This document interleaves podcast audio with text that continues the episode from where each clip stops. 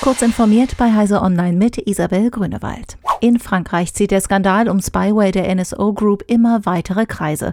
Laut einem Medienbericht haben Ermittlungsbehörden Spuren der Spionagesoftware Pegasus auf den Smartphones von drei Ministern und zwei Ministerinnen gefunden.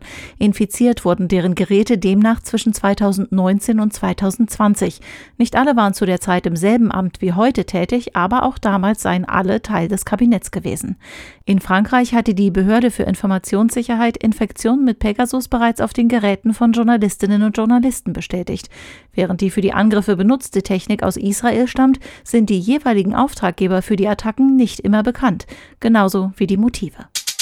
Wenige Tage vor der Bundestagswahl soll es am Mittwoch zu einem Hackerangriff auf das Statistische Bundesamt gekommen sein. Dessen Chef ist zugleich der Bundeswahlleiter. Das berichtet das Wirtschaftsmagazin Business Insider. Die schnelle Identifizierung des Schadens zeige, dass die Sicherheitssysteme funktionieren, sagte ein Sprecher des Bundeswahlleiters gegenüber der dpa. Die internen Wahlserver für die Ermittlung des Wahlergebnisses werden jedoch in separaten Netzen betrieben. Es besteht demnach keine Gefahrenlage in Bezug zur Bundestagswahl. Der Vorschlag der EU-Kommission, einheitliche USB-C-Ladeboxen für Mobiltelefone, Tablets, Notebooks und weitere Elektronikprodukte verpflichtend einzuführen, stößt beim Bitkom auf Ablehnung. Um Elektroschrott zu verhindern, gäbe es bessere Hebel und Maßnahmen. Einheitliche Ladeboxen könnten sogar das Gegenteil bewirken und das Elektroschrottaufkommen zunächst erhöhen.